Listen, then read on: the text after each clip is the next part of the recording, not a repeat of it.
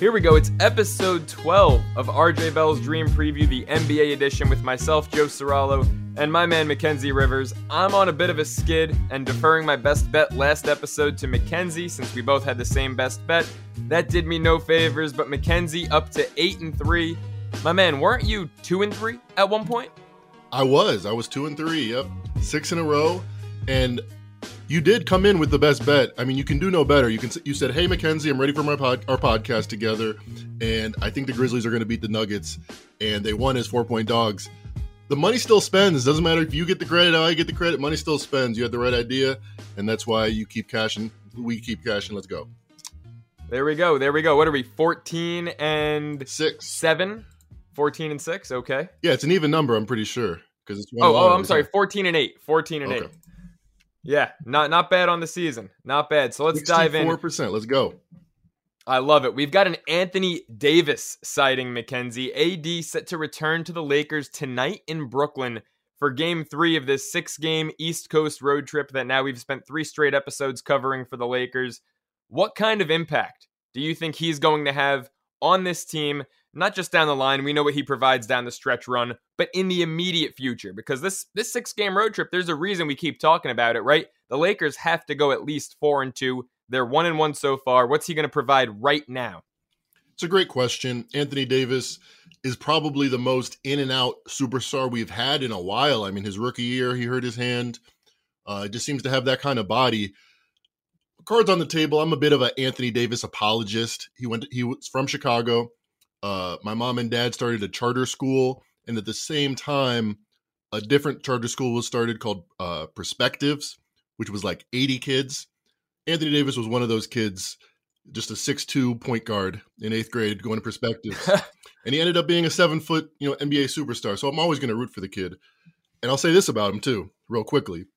His first year in Kentucky, they hadn't won in 20 years. They win a championship. First time, first game in LA. I mean, first season with the LA Lakers hadn't won since Kobe. I'm pretty sure. Yeah.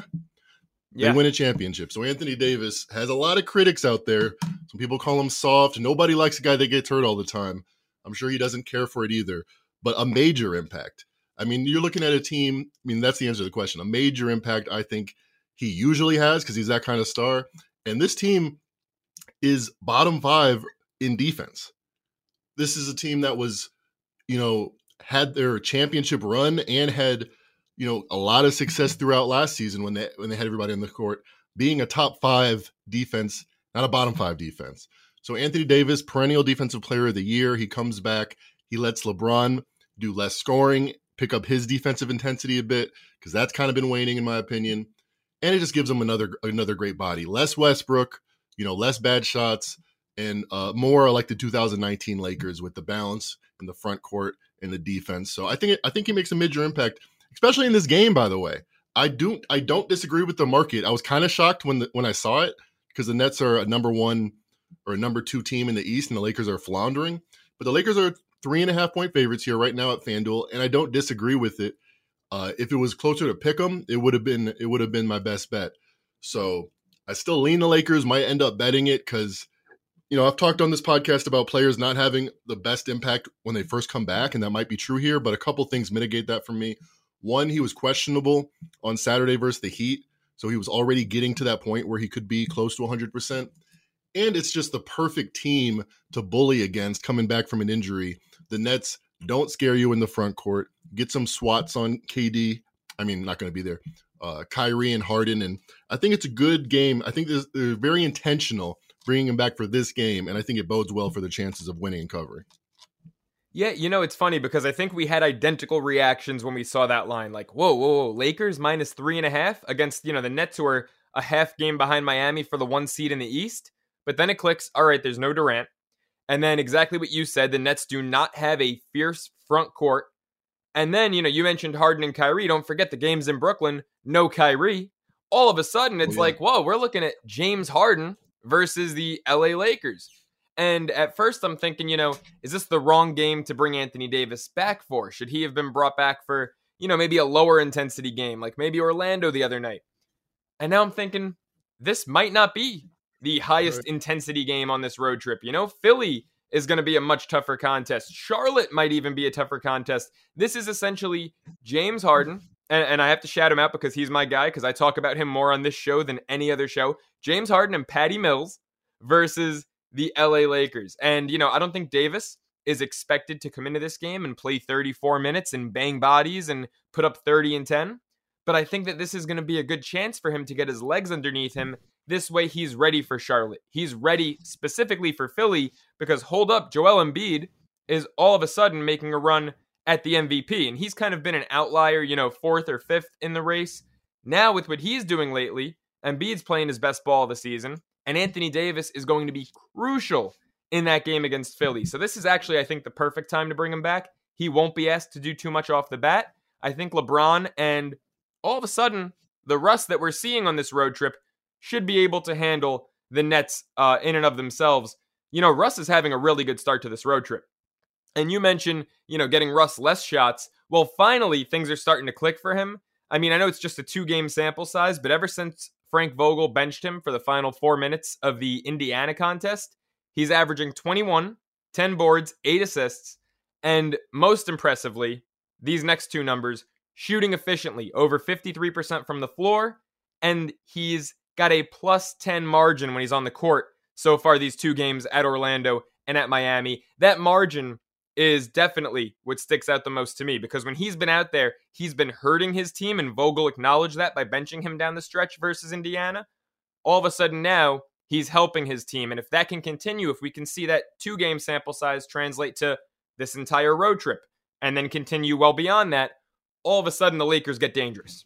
I like the analysis a lot. Westbrook only three turnovers the last couple of games, keeping that in check. And this is a big, big thing in sports betting. What you're identifying here is you can look at a five game stretch, a seven game stretch, a 15 game stretch, and you can put some impressive numbers together define why that stretch is repeatable and define whether or not or how long you expect it to repeat. Here, Westbrook got called out. He got benched quite literally in a must win game for a team that's on the uh, fringe of the playoffs. Yeah, he is a prideful man and he took notice of that. And remember, Westbrook is probably the highest variance player from a game to game basis we've seen. I mean, he's so high intensity so high velocity that you don't know necessarily uh, where everything's going to ricochet and land. But when he gets it going the last couple years, like the second half of the season against the Rockets, when he was shooting 50% from the floor, not taking a lot of threes, scoring 30 a game for like a 20 game stretch. How about last year when he had like 10 triple doubles in a row and took the Wizards from a like a 2% or 5% chance to make the playoffs to actually in the play on play-in game. So Westbrook's been known to do this. He's been known to bounce back. He's been known to be at his best when people count him out. So I wouldn't be surprised if this two game stretch is repeatable. And then you gotta love the Lakers. Uh, you know where they're priced right now is no Anthony Davis and a bad Westbrook. If we get a good Westbrook and Anthony Davis looking like Anthony Davis, about a, a six seven point upgrade right there. So uh, exciting stuff if you're a Lakers fan. Uh, if you're a LeBron hater like me, you're a little worried. You've no, softened up a bit. Uh, you know, oh, Thank you. I, I, I, it's funny because there's not many basketball players I respect more than LeBron.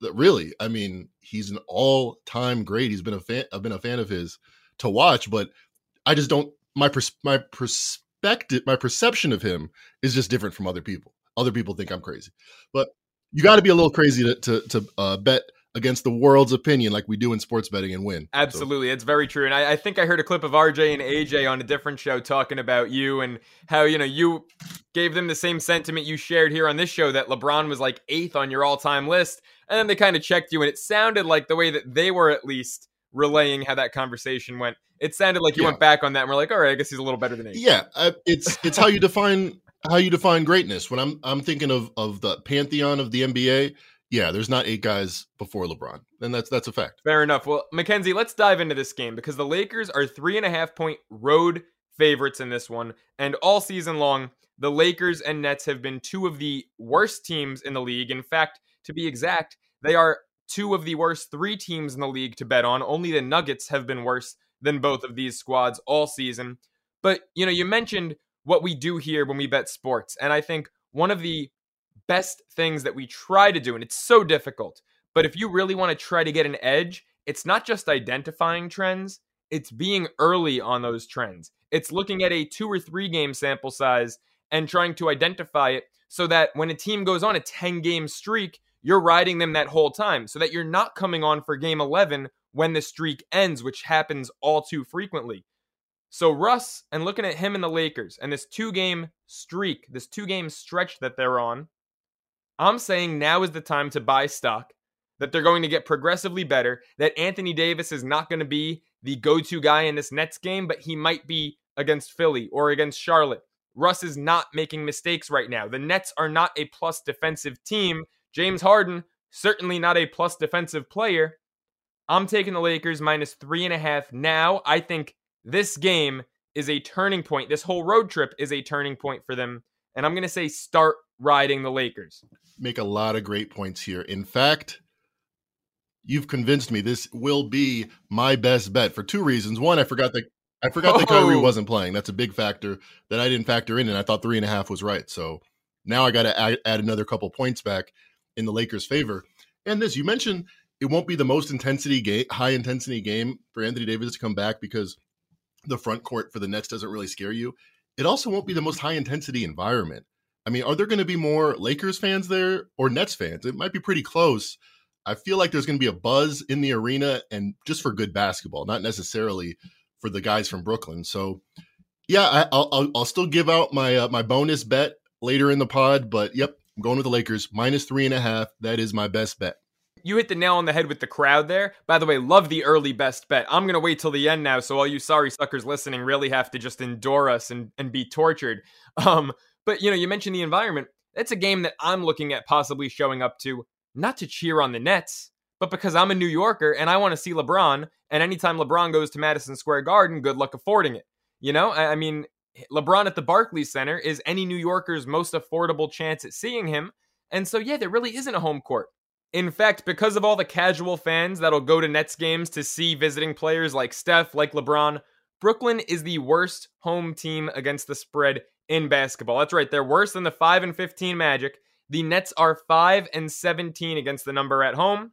I, I love the Lakers in this one. I mean, this is just not a game that I see Brooklyn really hanging in for four full quarters. I think James Harden, you know, we've seen him, especially the last year, year and a half. He's a bit overweight. He's not the James Harden he was in Houston where he could take a game over. He needs Durant. He needs Kyrie. Needs someone. Maybe not both, but someone. And I love the Lakers here. I love them as your best bet. I think this is another value for watching the games because a two game sample that you identified isn't going to jump off the page hardly ever. But when you when you see hey man, Westbrook kind of kind of eh, impressed this quarter or this stretch. That I mean, I don't know if that's how you found that that stat trend, but generally that's how I start to get to those. And I think you make a really excellent point. I want to hammer down on. 10 game winning streaks is not the time to jump on. Those that is exactly when when it hits the double digits or that's when Sports Center knows about it. That's when Scott Van Pelt knows about it and talks about it. That's when it's pricey. But when it's a 3 game and there's a fundamental shift which may have happened with the Lakers here, it happened with the Rockets, Westbrook's first year there. It happened with the Thunder. I mean not the Thunder, uh, the Wizards last year with Westbrook. If we are starting to see that trend, it won't just be uh, against Brooklyn that we start to see the Lakers overperform almost as much as they've underperformed so far this season, making them cheaper. Hence the best bet. I love it. I love it. Hey, we've got more games to get to. We've got more storylines to get to. We've already talked about, you know, AD and your connection to him with your home city of Chicago. Let's talk about your Bulls, man, because things still look bad for the Bulls. In fact, they're looking worse and worse every game. Now, Alex Caruso added to the injury list. And can we start off by saying Grayson Allen sucks? I mean, I are you with me on that? I knew it in Duke. Yep. He's been, he's, he is who he told us he was in college. He spits on people, he trips on people, and he does things like this. He's dirty. He's a piece of garbage. I look, I mean, if he hears this, he's going to have an issue with me. I don't care. I hate Grayson Allen. And just like you, that goes back to his time at Duke. He just seemed like a smug little Krzyzewski golden boy who was just easy to root against from the start. Really, oddly almost embraced that villain role. Not like your your fun villain, like, hey, I'm gonna hit a buzzer beater in your face, but I'm gonna hurt you and then hit the game winning shot because you're injured and your backup can't guard me. That kind of vibe. I just can't stand him. Now Caruso is out, and the Bulls are in big trouble. They have no depth. Forget I mean, they have no depth at all, period. They're playing a seven man rotation right now. But at the guard position, you're starting Coby White. And look, I mentioned how this team could tread water starting Coby White because Lonzo's out six to eight weeks. LaVine should be back in a week or so. And so I figured, all right, Coby White, that won't kill them. But now they've got Ayo Dosunmu playing. I mean, I don't know if I did I butcher that name, Mackenzie? I was laughing because I have no idea. Okay, exactly, right? So you've got Coby White and Dosunmu combining for 75 minutes, and that is a serious problem. By the way, if we could get like a little bumper or something that when I say Ayo Dosunmu, we get like a, a guy from Brooklyn going Ayo in the background, that would be perfect. What's up, baby? Take me out to dinner. Hey, yo. Perfect. But when those two guys are combining for 75 minutes and you're running a three guard rotation, DeMar is playing in the front court. Oh, by the way, DeMar's dropping 41 and the Magic are still beating you by 20. I mean, this is literally like no exaggeration. This is disaster territory for Chicago. DeMar is putting up 41. Your team's not even eclipsing 100 and you're losing to the Magic by 20. If I sound worked up, that's because things are bad and I'm not exaggerating in the slightest right now in the Windy City. Well, the benefit of being the number one seed, at least briefly, is if you shoot for the moon, you can fall at least among the stars. I think, I mean, really, if you think about the season and what where the where the Bulls are, I mean, you're going to probably lose the one seed, and that doesn't help your home court advantage. Doesn't help you get a playoff seed, but I mean, there's a reason LeBron took two weeks off. I know it's very different situations in the middle in the middle of the season because it helped him, and I think having this time off, I mean, it, the injuries doesn't help, but you know, LaVine's going to come back, and in general, I think they'll be fine. I mean, the the market is telling you how terrible they are right now. They were a dog at some points today against the Thunder. So, yeah, things are bad. Alex Caruso's another one. We talked about this on Straight Out of Vegas. Another Laker that's been way, way more impressive once he's outside of LA. We saw this with Julius Randle winning defense, uh, most improved player. Brandon Ingram, former Laker, one most improved player. So yeah, he was he was a guy. He was he's a real you know eight man playoff rotation guy, and uh, that's that's to hurt them. But they have a lot of depth, so you know I'm hopeful they're still to win their first playoff series. And I don't know since Derrick Rose. The one thing though that would be scaring me because yes, LaVine will be back, and that'll happen sooner rather than later. And then Ball and Caruso will be back in time for the postseason. But right now in the East, you have the top six seeds, my man, separated by just two and a half games. So right now, the Eastern Conference, you're reaching. Uh, I know we haven't even hit the All Star break, and these are the dog days of the NBA, right? Watching basketball, if you watch it on a nightly basis right now, some of these games are painful. There's no disputing that. But every game, at least if you're a top six team in the East, every game matters right now. And if you're the Bulls, you're not even that far from reaching play in territory. So, yes, those guys will be back come March, come April. Well, for some of them, maybe not until April. But it's like right now, You've already played yourself out of the one seed. Now you're only a game out of it, but you're also only a game out of being in third place in your own division.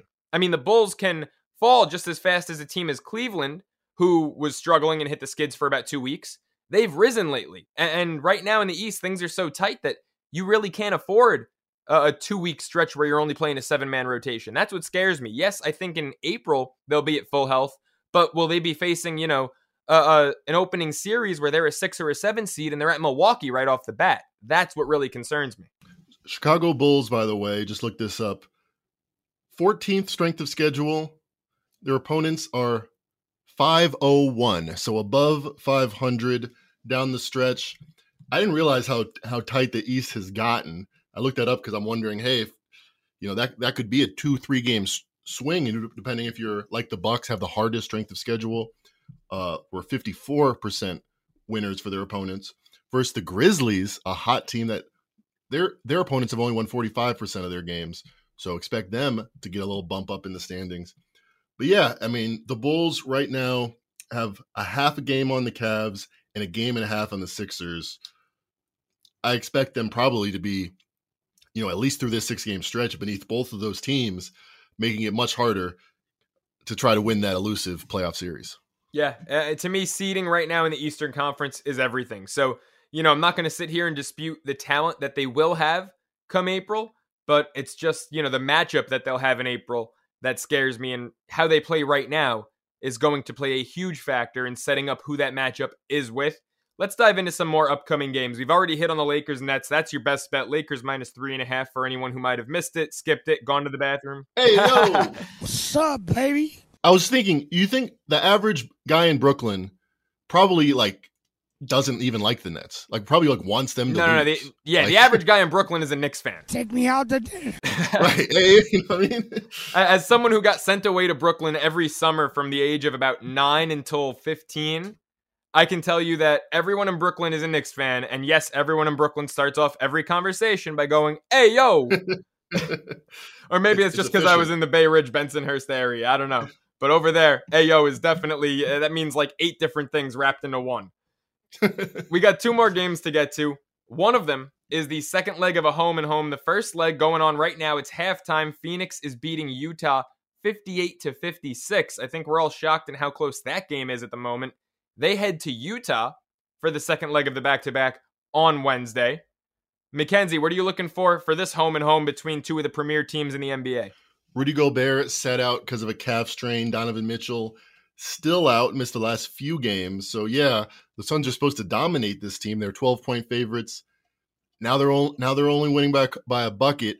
I don't know. Every team so far this season, and I think you know we're odd times, so I don't think you know season long uh, big picture stuff is is ever irrelevant, especially not now.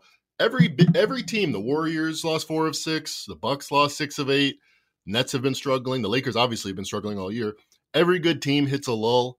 So the fact that they're up by a bucket against a you know Jordan Clarkson led squad is probably doesn't say much about uh, anything other than they, they kind of started this game half asleep.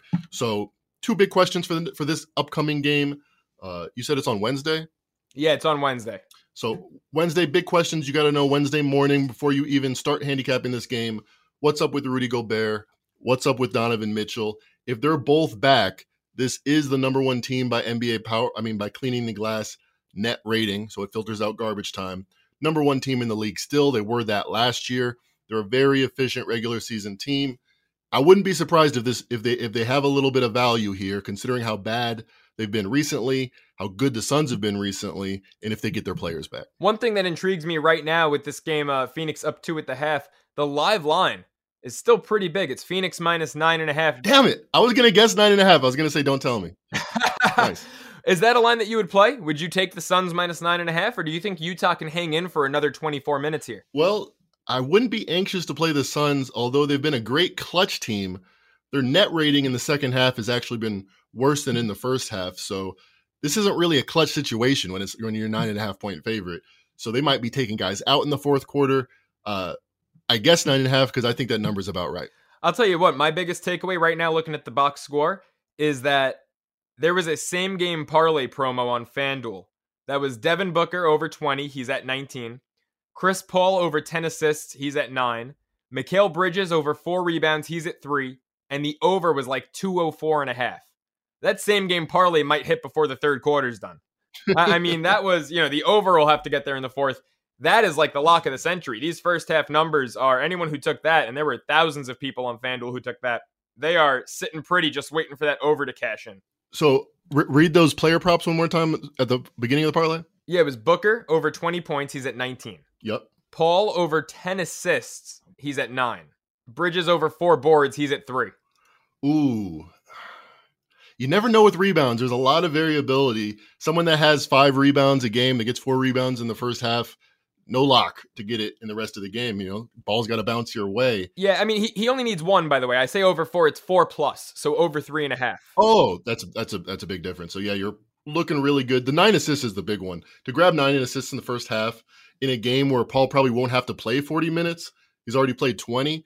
But yeah, that's that's halfway that's halfway to uh, Cash Town right there. Yeah, yeah, that, that that same game parlay looks great. Now you just need the over. I mean, which you know they're already at what 114, so you're asking for essentially like 91 points in the. So yeah, let's let's let's talk about this. I mean, same game parlays often have uh, negative EV. They often have the big will will juice you out, but there's often times where like Draymond Green situation where they're the best play on the board. So let's say you had good inclination to play this same game parlay. You thought it was plus EV by your analysis, and now you have this position. in my opinion, you got to be looking at live unders because 114, yeah, you're you're probably at 220 expected, but that's no lock. NBA is a high variance game. It's a threes and, and type game. There could be a fourth quarter that's 21 19. Easy in this game.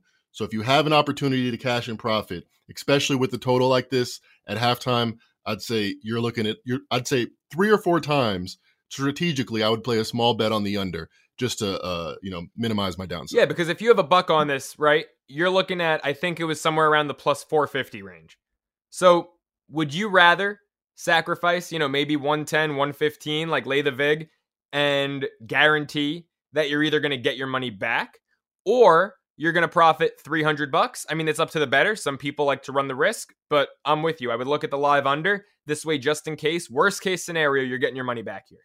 Especially because it's a close game and fourth quarters are often the least scoring scoring game because it gets tight. People take the whole 24 seconds. So that's something that's, that you and and Fezzik's the master at this. He, he's taught me, young Padawan, a, a couple of things, but you keep these things in your mind. I have it. I'm overweighted on the over, but if my handicap like the over, then I don't want to bet back too much because I think it's going over. But there are individual situations that I know, like it being 90 90 with 40 minutes to go, where I, am expecting the total to drop. So I'm playing these different uh, scenarios in my head at the same time. Uh, and and that's how you win it because there's there's no I'm eight and three that's not sustainable that's I'm not going to just go eight and three on all my best bets I'm gonna uh, look for my edges and strategically play, and that's that's how you win at this game. Absolutely. So, hey, let's dive into one last game. You know, we can't, unfortunately, these two teams are playing right now. They play again in two days. We can't give any bets for Wednesday night's Utah Phoenix game. All we can say is keep an eye out on that injury report because Utah's a team where things seem to be changing right up until tip off. And so it would be irresponsible to tell you, oh, you got to hit Phoenix now. Then Mitchell makes his return and drops a 40, uh, 40 piece McNugget. So let's go. Last game on the slate Mavs Warriors and Golden State's cold streak all started January 5th with a game in Dallas against the Mavericks. They meet again. Mackenzie, do the Warriors have a Mavericks problem or do they right the ship and do they get back on track starting with this game? I'm I'm I'm curious to to think what I mean, I could I could, you know, forge a couple theories. By the way, the first time uh, last time they played, it was Warriors by four and a half at Dallas, and the over under was 213. Not necessarily that you have this opinion, but if you did have this opinion, what's the argument? The the Warriors just bad matchup with the Mavericks. To me, it's I mean, you look at their point guards, and I know that Luka is not a traditional point guard, and he's a bad matchup for probably any team's point guard. But you have Steph, who's exceptionally small, and Luka, the six eight, six nine, you know, 300 pound D tackle point guard, it, it just create it creates defensive matchups for a team that doesn't have Draymond, that doesn't know if they'll have Klay Thompson. All of a sudden, it's like who the hell guards who? Who guards Luka? Who does Steph guard? I just I don't like how Golden State matches up against a team like the Mavericks that has size that spreads the floor. Yeah, I mean, I was wondering. You kind of posed the question. I was wondering if you actually had that opinion. Um, the the Mavericks are an odd team Last year, number one offensive net rating in the league. This year, they've had nine straight unders, and their unders have gone like 65%, top five defense in the league.